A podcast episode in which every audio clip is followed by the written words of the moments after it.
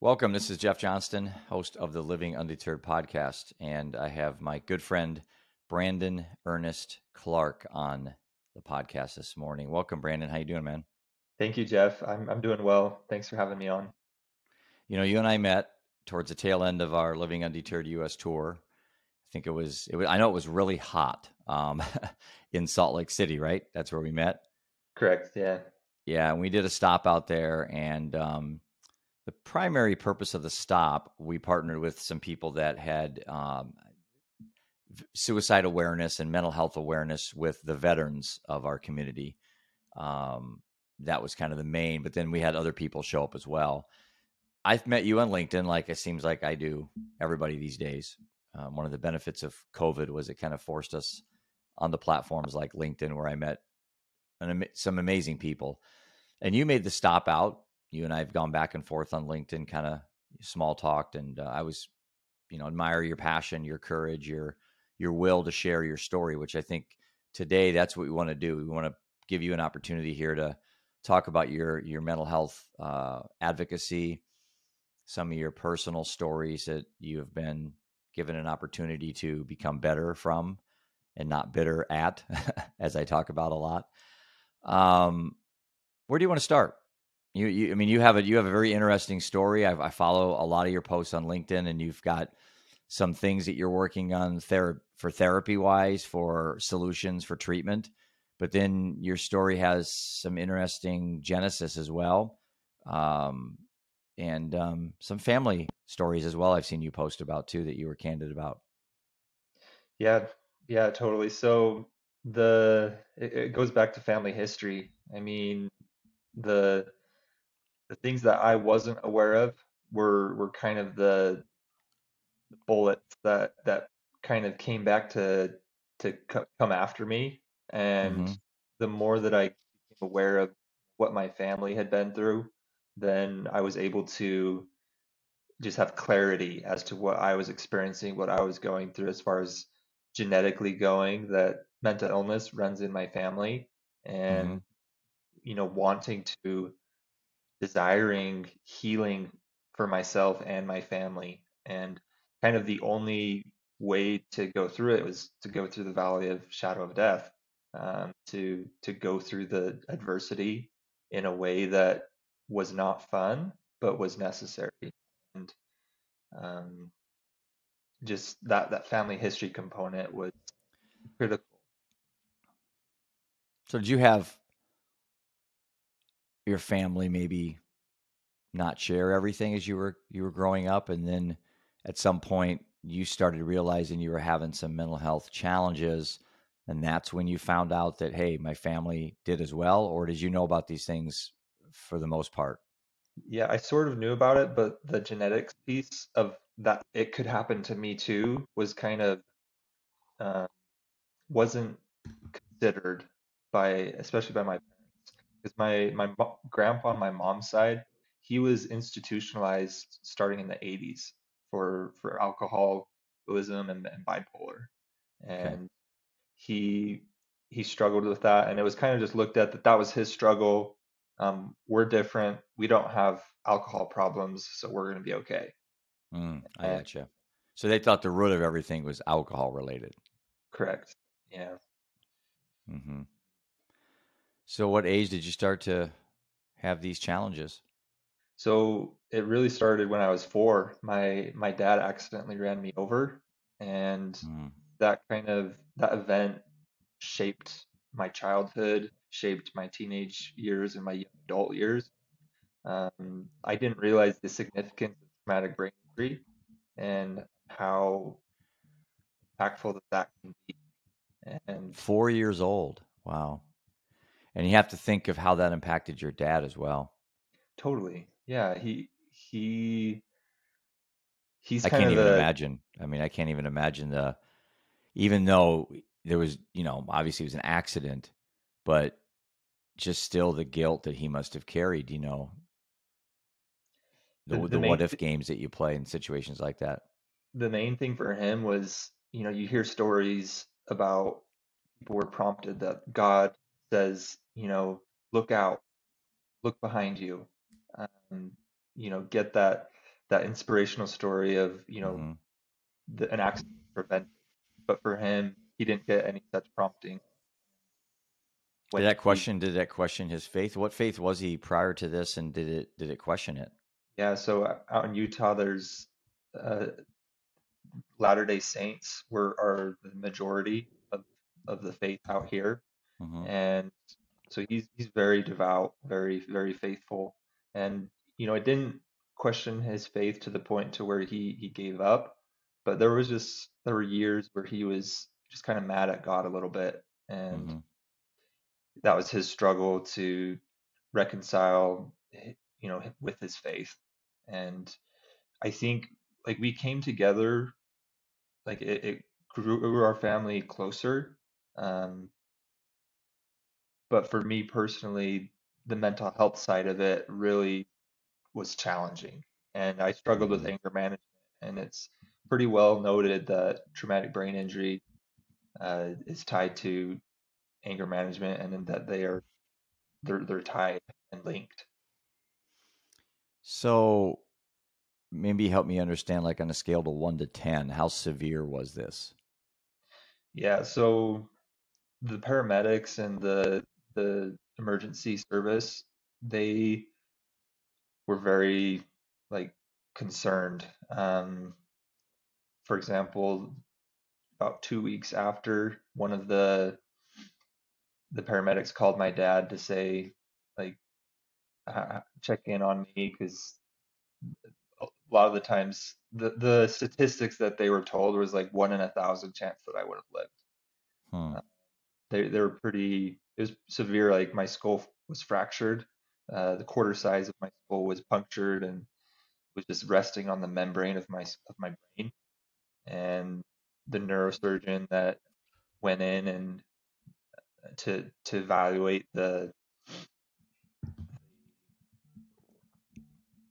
to evaluate it, he's he said like they had to elevate my skull and sew it back together Hmm. essentially. And this affected you or impacted you all the way up to this moment, literally. Yeah, certainly. And I I remember as a child just questioning why didn't I just die? I, I was just hmm struggling with the pain of, you know, just life is hard and, you know, not not knowing the the impact of the the accident, but it was there. Like I I questioned whether I should still be living, and it So when elevated the yeah. Go ahead. when you got into high school, did you start experimenting with drugs and alcohol and painkillers and, and things to try to numb the pain, or did you just figure out some ways to cope with what you were going through? Yeah, in my childhood and teenage years, sports were definitely a, a key Yeah, outlet for me, and I would I would say those helped as well as my my mom's attitude of how alcohol had affected her her life. She was pretty strong in her willpower to say no to that, and she passed Okay. on that willpower to me as well. So she was an alcoholic and she gave up alcohol. No, she just saw the impact that it had on her dad, and Oh, I so gotcha. she, she never experimented, but she said, "No, that's not going to happen." And Did you ever struggle with substance abuse and alcohol yourself? I didn't. Mm-mm. Okay. Well, that's good because that's one less thing you have to cross off the box. You know, it's one thing you have to, one less thing you have to, or as they say, one less beast you have to slay. You know, um, when you're going through something traumatic, the more things that you have to fight against, the, the obviously the tougher that it gets, and that's the co-occurring issues with mental illness that you and I've talked about before. Is that sometimes we spend a lot of time on on one thing, like let's quit your drinking, or you know, let's let's fix your attitude, let's say, or fix your mindset, and then we lose focus if there's some other issues. So you talk about bipolar. So are you clinically bipolar then, diagnosed? Yeah, so like the family history piece is there, so Okay. for sure. Um, I I I go and see a doctor under the framework that I have bipolar, and I've you know it's I had two manic episodes that were telltale to where you know I was I was in psychosis, I was not myself. I was out there pursuing pretty lofty goals that that were beyond me at the time. Uh, for Right. example, uh, attempting to start a worldwide movement through a, through a YouTube channel, and I was not sleeping for two two weeks, and my my energy was just all over the place. And Yeah. and I I have a medical background, um, and so you know the scientific method of you know rule out is this Mm. is this what I have? Rule out hmm no no because I certainly had post traumatic stress Right. from from my childhood, Right. and for for some time I was you know looking at the framework, getting help for that, or trying to get help for that, going to therapy, getting um, meeting with doctors, and things got worse as I was just trying to get help for post traumatic stress, and it, Why'd they it get led. worse, you think? So I in 2019 I I worked a graveyard shift, and I was working in a psychiatric setting, Oh, wow. and and I was being exposed to all the mental illnesses. I was working at the state hospital in Utah, and Okay.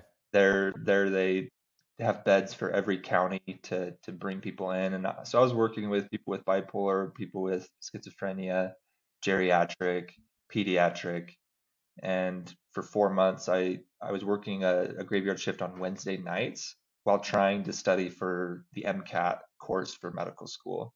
Okay. And the the stress I was undergoing of you know trying to um, pursue medical school as well as you know, having the the trauma of my childhood, I hadn't reconciled a lot of that trauma. hmm Um, and so as well, that facility was the same place where my grandpa was Oh, wow. admitted in the 80s. So going Maybe there, triggered triggered some things, right?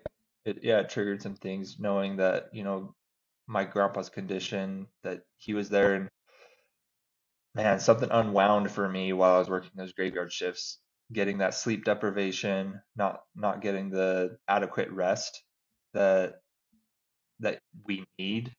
Um, and it it unwound me to the point where I started having symptoms of mania. I didn't know what they were, but I was hmm talking my wife's ear off for two hours. Couldn't couldn't shut off my my mouth. Like I was just talkative, talkative, talkative. And I was hmm getting all these ideas. I'd never had significant, you know, flow of ideas that was overwhelming to the point where I, I couldn't sleep. Like I was just set on a new path that I'd never, or a new direction in life Now, were you medicated during this time? You, was some of this stuff maybe from medication? So I wasn't medicated. Um, what was insightful was I learned after the fact, about a year after that first incident, that there are three triggers for for mania in bipolar, and they are drugs, alcohol, and working graveyard shifts. Really? so, exactly, yeah, and it I all would comes never. back. The first two I think would be pretty obvious, but working graveyard shifts? Is that that specific, huh? Yeah, Wow. yeah, and it all comes back to sleep because I mean, our Jordan Peterson, uh, he says Oh yeah. that for bipolar, it's a mood disorder that's a circadian rhythm disorder. So our circadian rhythm is is is determined by the sun and our pattern to go to bed when the sun goes down and to Mm, wake up when the sun comes up. And so working a graveyard shift goes all against that circad that natural circadian rhythm. Interesting. and so for me, Sometimes it's the yeah, simplest things. You know, you go back to Occam's razor where it's sometimes just the simplest things are the best solutions. And you think of something like all the complexities we have in mental health. And then you mhm, look at something just sleep. I mean, it's been sleep has been the remedy for so many problems and challenges for so many years, but we tend to not give it much credence with mental health. You know, it's just something really not talked about. Although I think it's coming, I think it's more talked about today than in the past. And I've noticed myself personally, the last couple of years, I'm getting up to an hour more sleep than I did previous this, and I'm 56, so I normally ran on anywhere from you know six to seven hours of sleep a night. Now I'm pushing eight, which is great, but I almost feel like sometimes I'm wasting too much time sleeping. Like I wanted, I'm like you, I wanted. I'm like, God, I slept till 7:50 today. What the heck? I could have been working on something for two hours. You know, it's like I wake up feeling guilty sometimes. Although when I'm when I wake up like at six and I'm tired, I don't feel guilty going back to bed. so I think I read sleep is that, sleep is underrated. Albert Einstein, he slept for 10 hours. That was his routine. Yeah, you know, I I don't know. It's just uh it's whatever works for you and I think that's where when you and I met, you know, I talk a lot about my story when at my presentations and about my coping mechanisms, meditation and exercise. I'm, you know, I'm not a, I'm not a soul, I'm not a compulsive exerciser, but I'm, I'm uh, focused, and I have this thing in my head that if I don't do two hours a day, I'll die. That's that's my mindset. Maybe that is compulsive. I don't know, but you know, I think for you, you know, whatever works. Um, if it's trying to get better sleep or more sleep, or I know you've talked a few about. I want to talk about the TMS a little bit.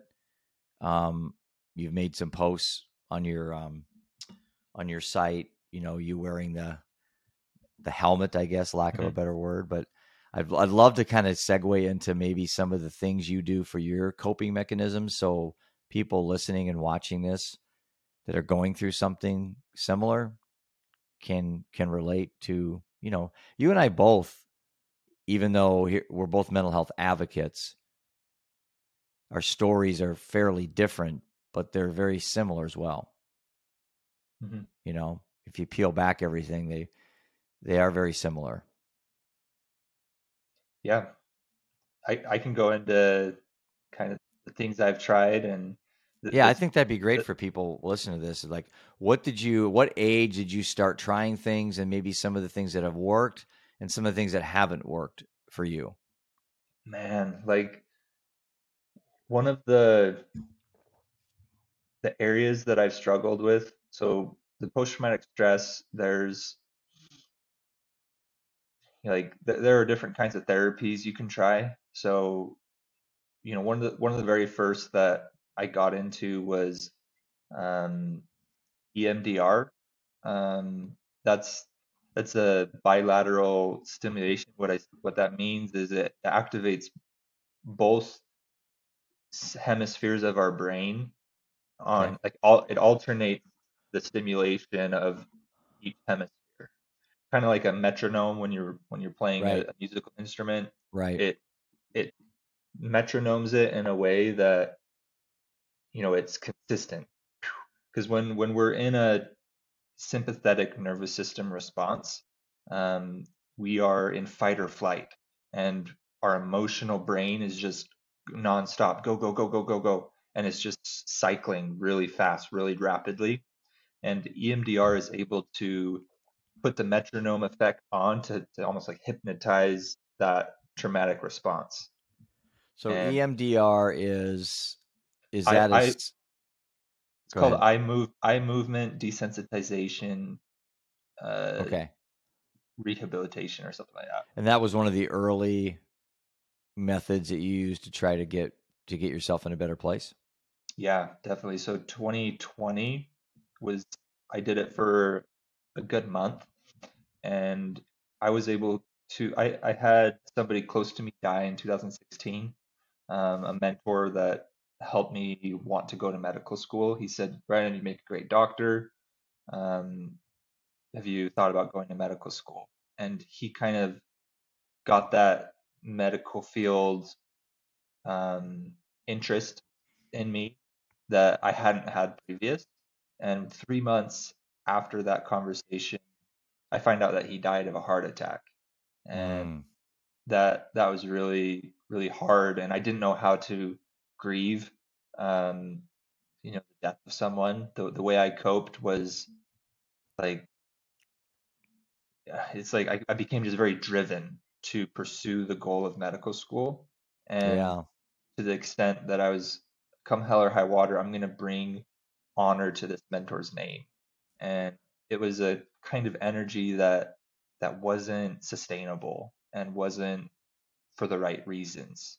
Um, I, I, needed right. to go to medical school for me, uh, not not for someone else. Hmm. I can relate so much to that. I can relate to so much to that. Even my phrase at Living Undeterred, purpose becomes passion when it gets personal.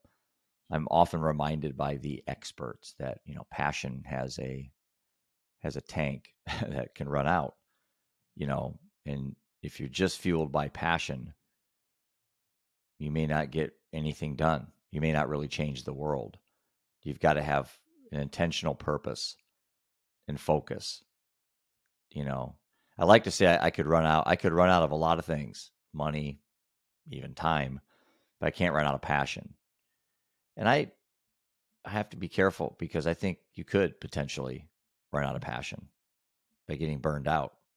Yep, and that's that's exactly what happened to me, because then I, because I was on medical school interview in Texas, I was asked if you were a high school principal, how would you address mental health for your students. And so this mental health kind of piece narrative came into my my framework uh, because I didn't get into that medical school, but that question kind of was running through my mind of of mental health, and that's actually what prompted me to go and work at the state hospital in 2019. And like I was like, okay, I, I feel like I need to learn about mental health. It seems relevant because burnout is talked about in the medical field. And mm-hmm. I'm like, I honestly feel like my internal um, self was saying, you know, I might burn out. So I, I'd like to learn about mental health so I don't get burned out. And working that graveyard shift was what did me in further that that yeah. actually led my burnout. Um, and so man, as far as what helped and what I ended up trying, so EMDR was kind of the first help that I pursued after my burnout. Um, and then, you know, I just dived into kind of mindfulness techniques, breathing yeah. techniques. Yeah. You know, meditation, meditation. Yep. So T- TMS is that a version of EMDR? So TMS is a so EMDR doesn't really stimulate your brain. Okay. Um, it's a vibration, like you have it held in your hands. Okay. So your left hand vibrates while there's light. There, then they can have lights that also direct your eye movement. Okay. And so there's stimulation, there's visual stimulation, and then there's physical stimulation, and so the visual and physical stimulation together are what metronome and hypnotize your. And this has been helpful for you.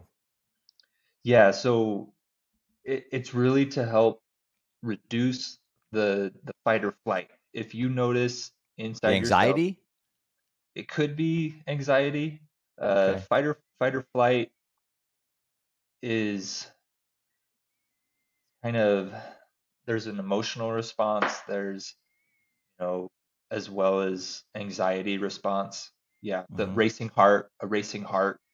I mean, it's it's you're looking at evolution. I mean, we've had fight or flight since we lived in caves, and you know that's just part of being a human being. So it's not trying to eliminate that emotive state; it's more trying to manage it. Correct? Correct. Mm-hmm. Yeah, because you can't eliminate out anxiety. It's this is where I talk to people all the time. I'm not.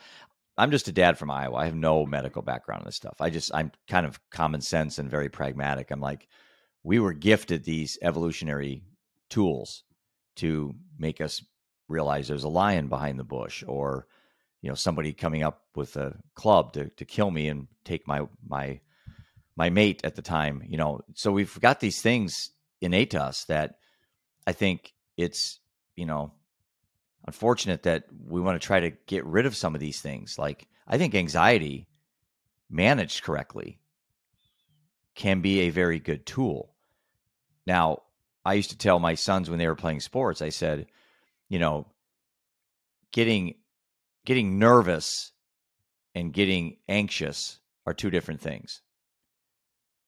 Nervous means you're you're afraid. You're afraid of failure. You're afraid of saying the wrong thing. Like you're nervous about going on to public speak public speaking. That's a negative connotation. But anxious isn't. I think getting anxious can actually stimulate everything in your body to give you a little bit more more juice, you know, get you jacked up for the big event. But anxiety, that fear of fear of I think anxiety again, I think I'm nitpicking a little bit here, or maybe looking at ways we can help reframe these, help people deal with these things. I think in its right terms, having anxiety can be beneficial. Um, but what we don't want to do is be sitting up all night worrying about something we have to do the next day to the point where we're not sleeping. And then that anxiety becomes a problem, right? hmm Yeah, that's certainly what happened to me.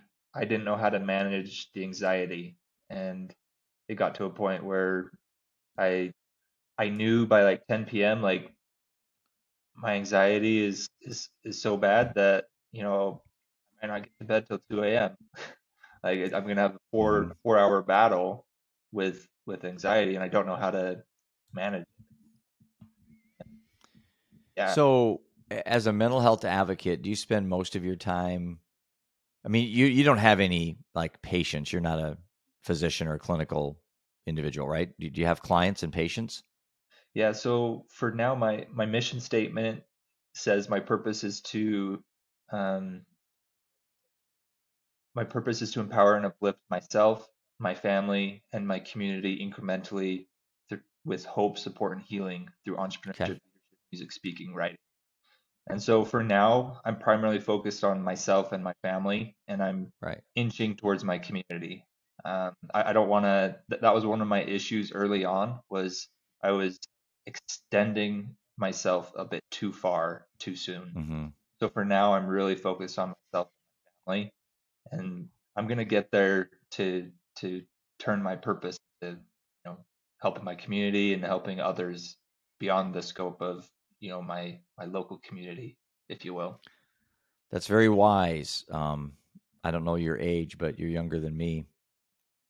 But I think it's important that self care as an advocate is emphasized because I know, and so do you, people in this business of mental health advocacy that themselves are a train wreck Yeah.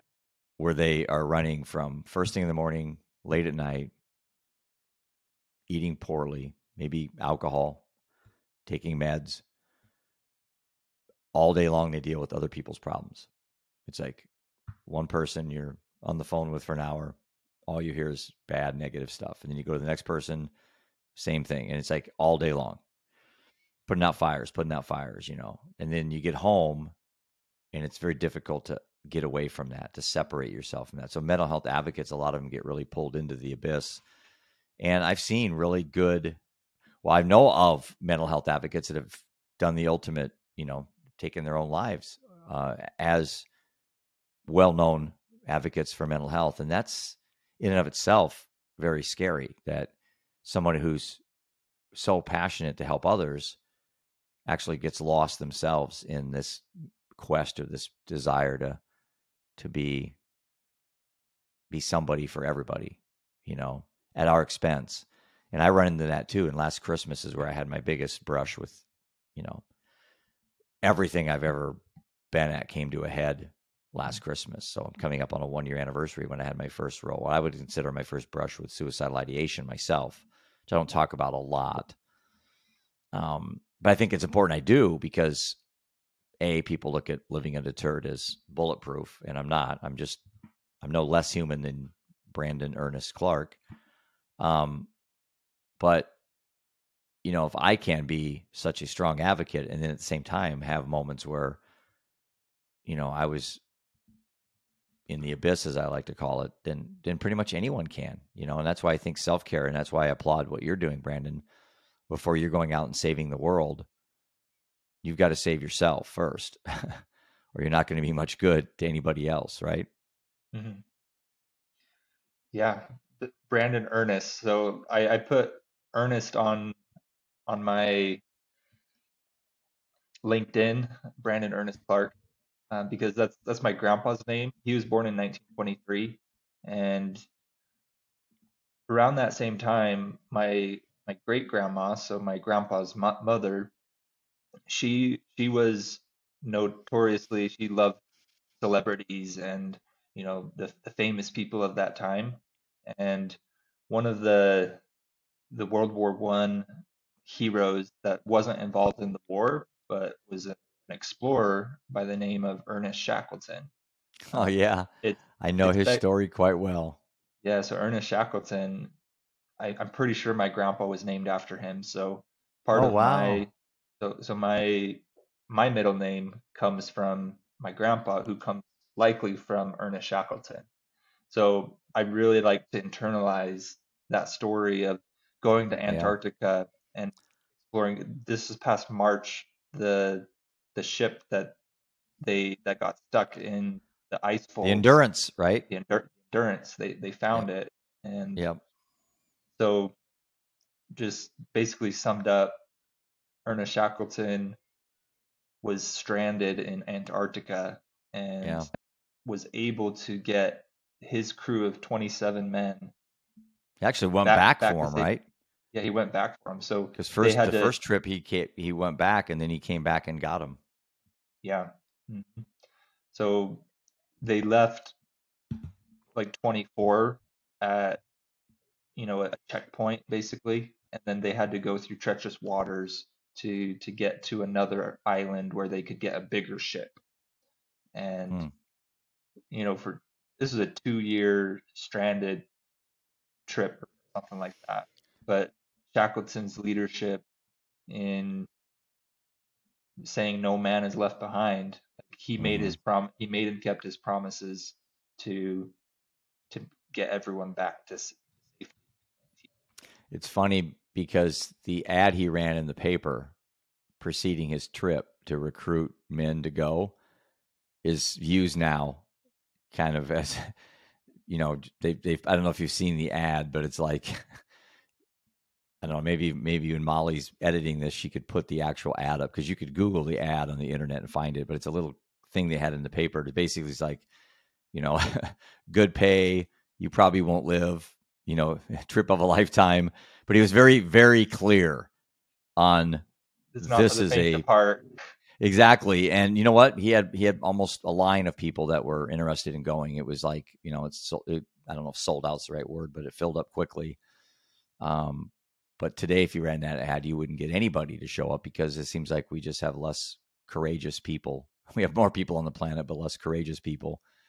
We- We're a society afraid to take risks and couple that with all the other issues and this is where I was going to kind of segue from Ernest Shackleton to another question I have for you where have we dropped the ball as a society? Why are we have why we have so many just unhappy, miserable, negative, angry, bitter individuals in a time when we should be we should be abundant with knowledge and wisdom and experiences and awe and gratitude and we should really love life what we have but we we just we don't. We have more things we've ever had ever ever in the history of not just humankind but the history of america. Um but we're just we're not doing well Mhm. what what what's the problem in your opinion Yeah, that's a very interesting question. I I would say there there is a lot of wisdom and truth in the philosophy of Stoicism, and i love stoicism man that's my my, my big like thing and and one of the key mainstays of Stoicism is that there's opposition in all things, and you have to face that opposition with courage in order to get through it. And you can't run away from your problems, basically. Like you have to not not in the sense that you just do it without emotion. I don't think stoicism like because people say the phrase like oh they're just stoic. They they don't show emotion. I, I think that does a that does a big disservice to the philosophies that we are incredibly emotional beings and we can we can suffer and cry through our suffering and and it's really how do we use our adversity to transform ourselves um, that's that in my opinion that's the basis of of stoicism is is using what happens to you as a means to change and grow. It's like I said at the end of the my presentations. Do things happen to you or do things happen for you? And that that's that's stoicism in it, in its essence. You know, the ability to look at things from a different lens, right? Because we have a tendency to just look at things from our perspective.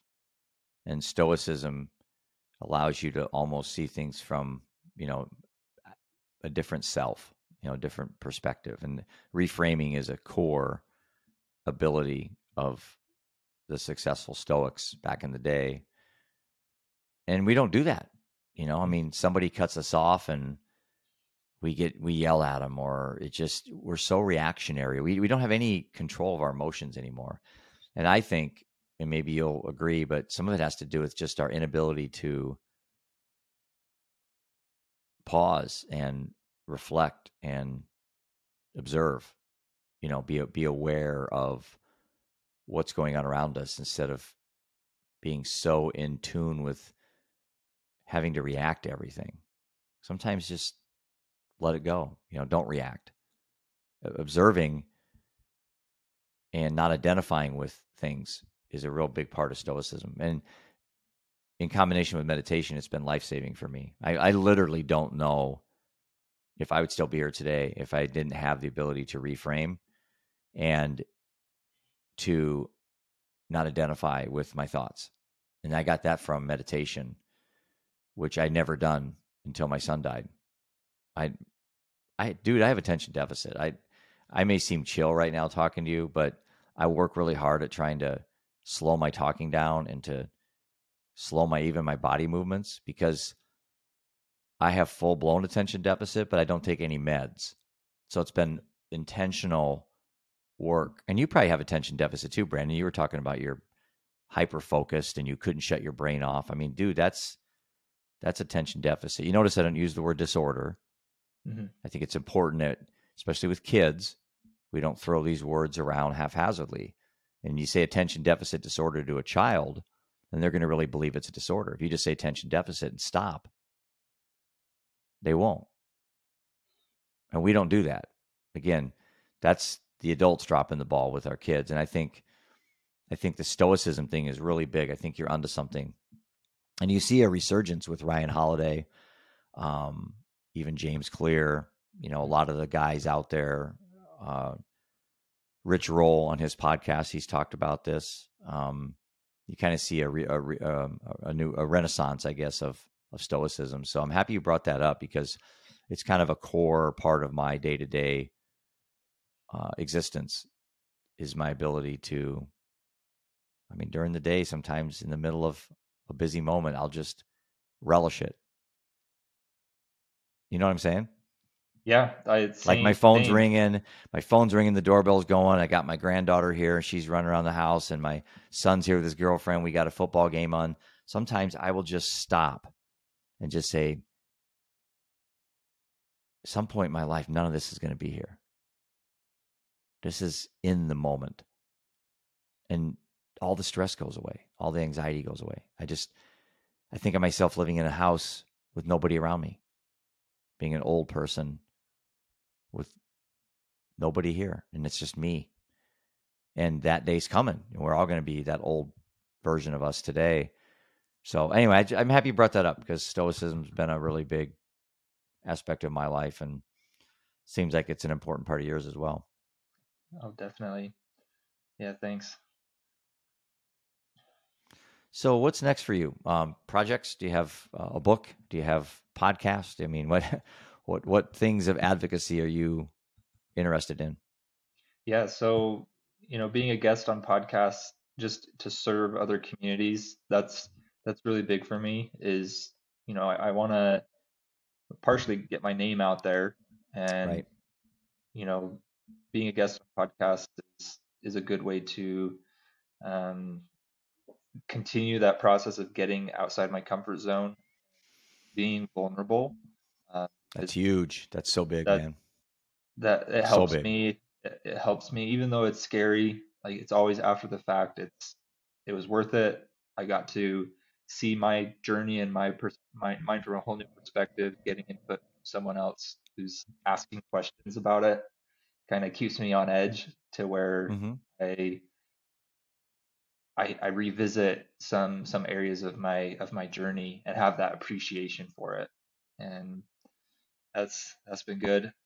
In Utah, you know, right now, you know, part of my first manic episode was kind of delving into entrepreneurial thinking, which I hadn't really done prior to that. Mm-hmm. And it kind of transitioned my career um, as a medical profession to entrepreneurial. And then I really contemplated can I combine the two? Can I do an entrepreneurial medical um, career? And, you know, I'm just really just open, trying to stay open minded that the opportunities that present themselves will I be ready for something that that appears? Um, and so right Mhm. now, I'm primarily I'm working at an e-commerce company, and I'm spending a good amount of my time networking with with other founders, if you will, um, Mhm. and just trying to trying to stay relevant with the community around me, and see if at one point if there's a nice fit to where I can you know have another gig, another opportunity come up, which I don't, I don't see one right now, but you know in the next year or two, um, I want to be open to that. Yeah, I mean, the mental health space is wide open for create creative entrepreneurs, and I don't mean that from a profit motive. I mean that from an opportunity motive. That there's Yeah. a gap there, a massive void in what's being done to help those with mental illness, mental wellness challenges. Um, obviously, treatment is very important as well, but we want to get ahead of that. I mean, I think as an advocate, once you have a prescription to somebody to fix a problem, it's too late for a lot of people. And then you just end up being a fire fire chief your whole life, putting out fires just constantly. And and that seems to be an ongoing fight. So if we can get that generation Z is kind of where the sweet spot is. The statistics show that that um, well, fifty percent of all mental illness uh, is begun or started by the age of fourteen. So half of all the mental illness that we have just in this country, you began at the age of fourteen. So what age is the age we want to focus on? Probably between fourteen and eighteen, and fourteen may be too late. Um, but if we can get kids to be able to self assess, that's huge, you know, to be autonomous in their decision making. So they're not being told by a doctor or told by their parents or told by somebody that here's what A you have wrong and here's how you fix the problem. But if we if we take a more holistic approach and get into these minds before they have the problem, or as a friend of mine says, prehabituation versus rehabituation. Um, I think that's how we move this needle. I just to get a 45 year old housewife to stop drinking wine every night isn't going to change the narrative. It may save that person's life and improve the family dynamics in that family, but it's not going to it's not going to change the narrative. You know, when I was doing the tour this summer, Brandon, when I came out to Utah and saw you guys, or I guess you came to us too. Um, I was quoting early in my talk that 800 Americans die by suicide, alcohol, and overdose a day. Mhm. 800, okay? I just got the updated numbers. A friend of mine said, Hey, Jeff, you need to change that. I said, Oh, what, did it go down? Is it 750 a day now? No, it's 822 a day. So from 800 this summer, just when I saw you in August, and now it's, you know, almost at the turn of the of the year. We're almost at the beginning of 2023. By the time people see this, it will be 2023. We've gone from 800 to 822, man. And I, there's more awareness on this stuff. I mean, fentanyl is a household word now. You used to have to spell check fentanyl. Now everybody knows how to spell it. It's like, but more people are dying. We talk about suicide more than ever before, and we see people dying more than ever before. But nothing's getting better. That's my fear. That that's that's what makes me pause and hesitate. Am I doing any good? because I would like to see some point the numbers start to change. Now I know the overdose numbers. There's some new statistics coming in that they seem to little plateaued in certain areas of the country or certain st- statistics, but it's like we really have to nitpick. we really got to find certain statistics to show that they're getting better because randomly just picking statistics, you've got a 95% chance that it's worse than it was 5 or 10 years ago. Yeah. So where's your optimism? Where's your optimism? What makes you think that we can get out of this in time? Man, so the so how how did Hitler convince you know millions of people to do so wrong? Um, mm-hmm. And it comes down to what's called the law of suggestion. He he basically continually gave narratives as to why people were were bad um, and right. why generalizing why people are bad and it's brainwashing over time right? Yeah. Yeah what's written on people's subconscious is that they get their prejudices um, and their prejudices come into effect they they hate these people and they don't have a premise as to why they hate people. It's been they've been brainwashed into having those prejudices um, and so we got to do the inverse. We've we've got to rewrite what's on people's subconscious. We've got to, you know, I mean, society and adversarially, there there's a, a notion as to like we, we were all born into an imperfect world and there's there there's been an influx of of, of not so good influences such as drugs and and you know mm-hmm people in their parent and in their roles as families. I think the role of family has has decreased. Um, 100%. I think that's and, a big part of it. Yep. And and we've got to inverse that. We've got to strengthen the family unit and you know give give stronger hope and courage in that relationship and that trust. There, we've got to rebuild trust in family units and mm-hmm. um, and and go through rewriting what's on our own subconscious first. Um, for example, meditation is a great method to persuade yourself that you are okay, that that you mm-hmm. are safe.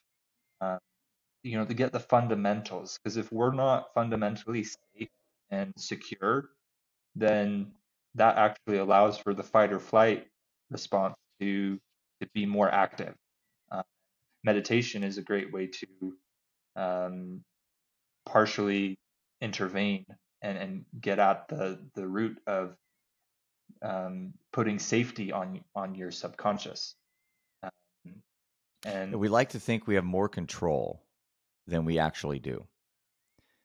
And but we also have a lot more control than we think we do as well. So if we can spend time, I think James Clear talks about this in Atomic Habits, we're focused on the things that we can control. So today, I can control what goes in my mouth. So my diet all day, I can control sugar intake, calories, fat, all that stuff. I can control that. I can control if I exercise or not. I'm in a position, I'm not in a wheelchair, I don't have COVID. I can exercise. I can control that. But I can't control if there's a meteor hurling at the earth, or I can't control if Trump wins the election. I can't control if Russia bombs Ukraine today. I can't control if my granddaughter gets COVID. You know, there's things I can't control, but I think we as humans are predisposed or predetermined to somehow get hung up on the things that we can't control.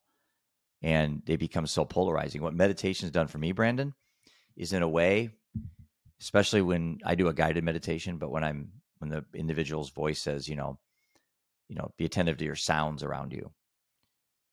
And then when I close my eye, when I'm, I'm in meditation and, and I'm I'm listening to every sound, like I can almost hear the trees growing. I can hear, you just hear every. You're so sensitive on the sounds.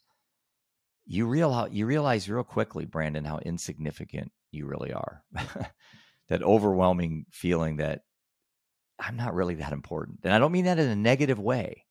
I mean that in a way that everything doesn't revolve around me. I'm not the center of attention. And that's what I think we think we are. We think we, I think a lot of us think we are the most important person on the planet. And that sense of arrogance, that sense of narcissism is toxic. And meditation's got me to be extremely, I think I'm humble. I think I have some humility. But I have to say, out of all the things I did for my life, meditation probably probably the one thing I can't do without.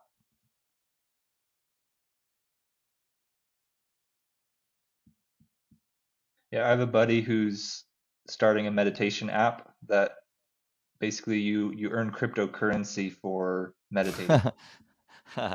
not so, the best time, not the best time to come out with that. Although the price of yeah. crypto is way down, you can get a lot more crypto now you could have a year ago. Yeah, yeah. So it's it's interesting. It's incentivized. So you meditate, then you get crypto.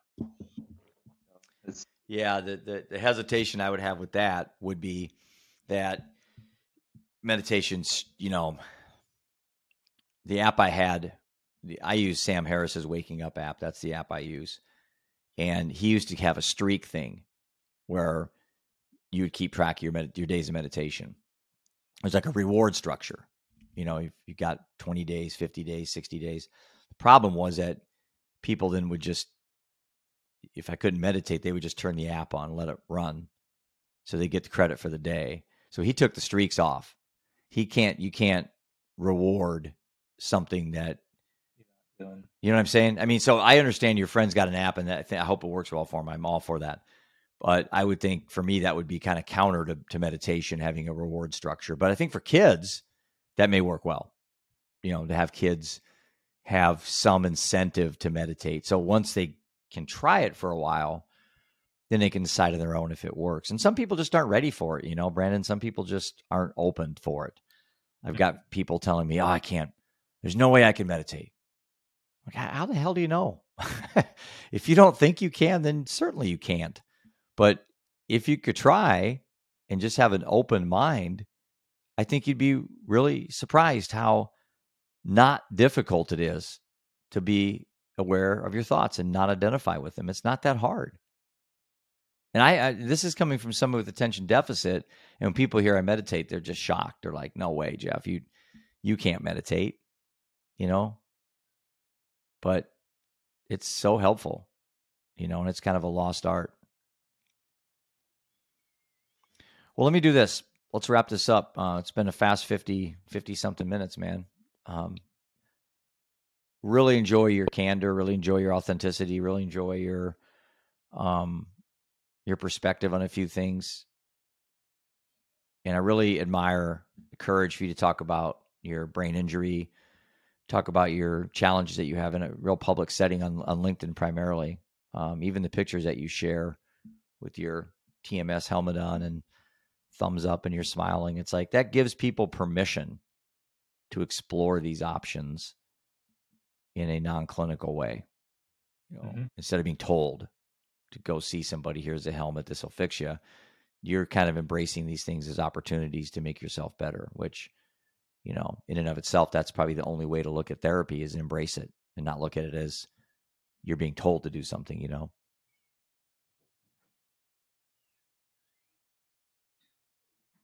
Thank you. Yeah. How can people reach you? What's the easiest way to reach out to you? LinkedIn is a is probably the primary way. Um, I'm fairly active there. Well, listen, I really appreciate your friendship. Appreciate you coming on the show, and um, I'm excited to see what the future holds for you next year. And I'm sure our paths will cross many times. I've got so many initiatives going right now. I need to kind of make sure I don't have too many initiatives going on. it's easy to take care of yourself, man. yeah, I know. I got people checking in on me. Even I got two texts this morning from advocates off of LinkedIn that just, you know, hey Jeff, have a good. Make sure you shut everything off over the holidays. You know, and enjoy your family. And I'm like, ah, I'm getting better at it. So, well, listen, man, I love you like a brother. Appreciate what you're doing and keep living undeterred. Okay.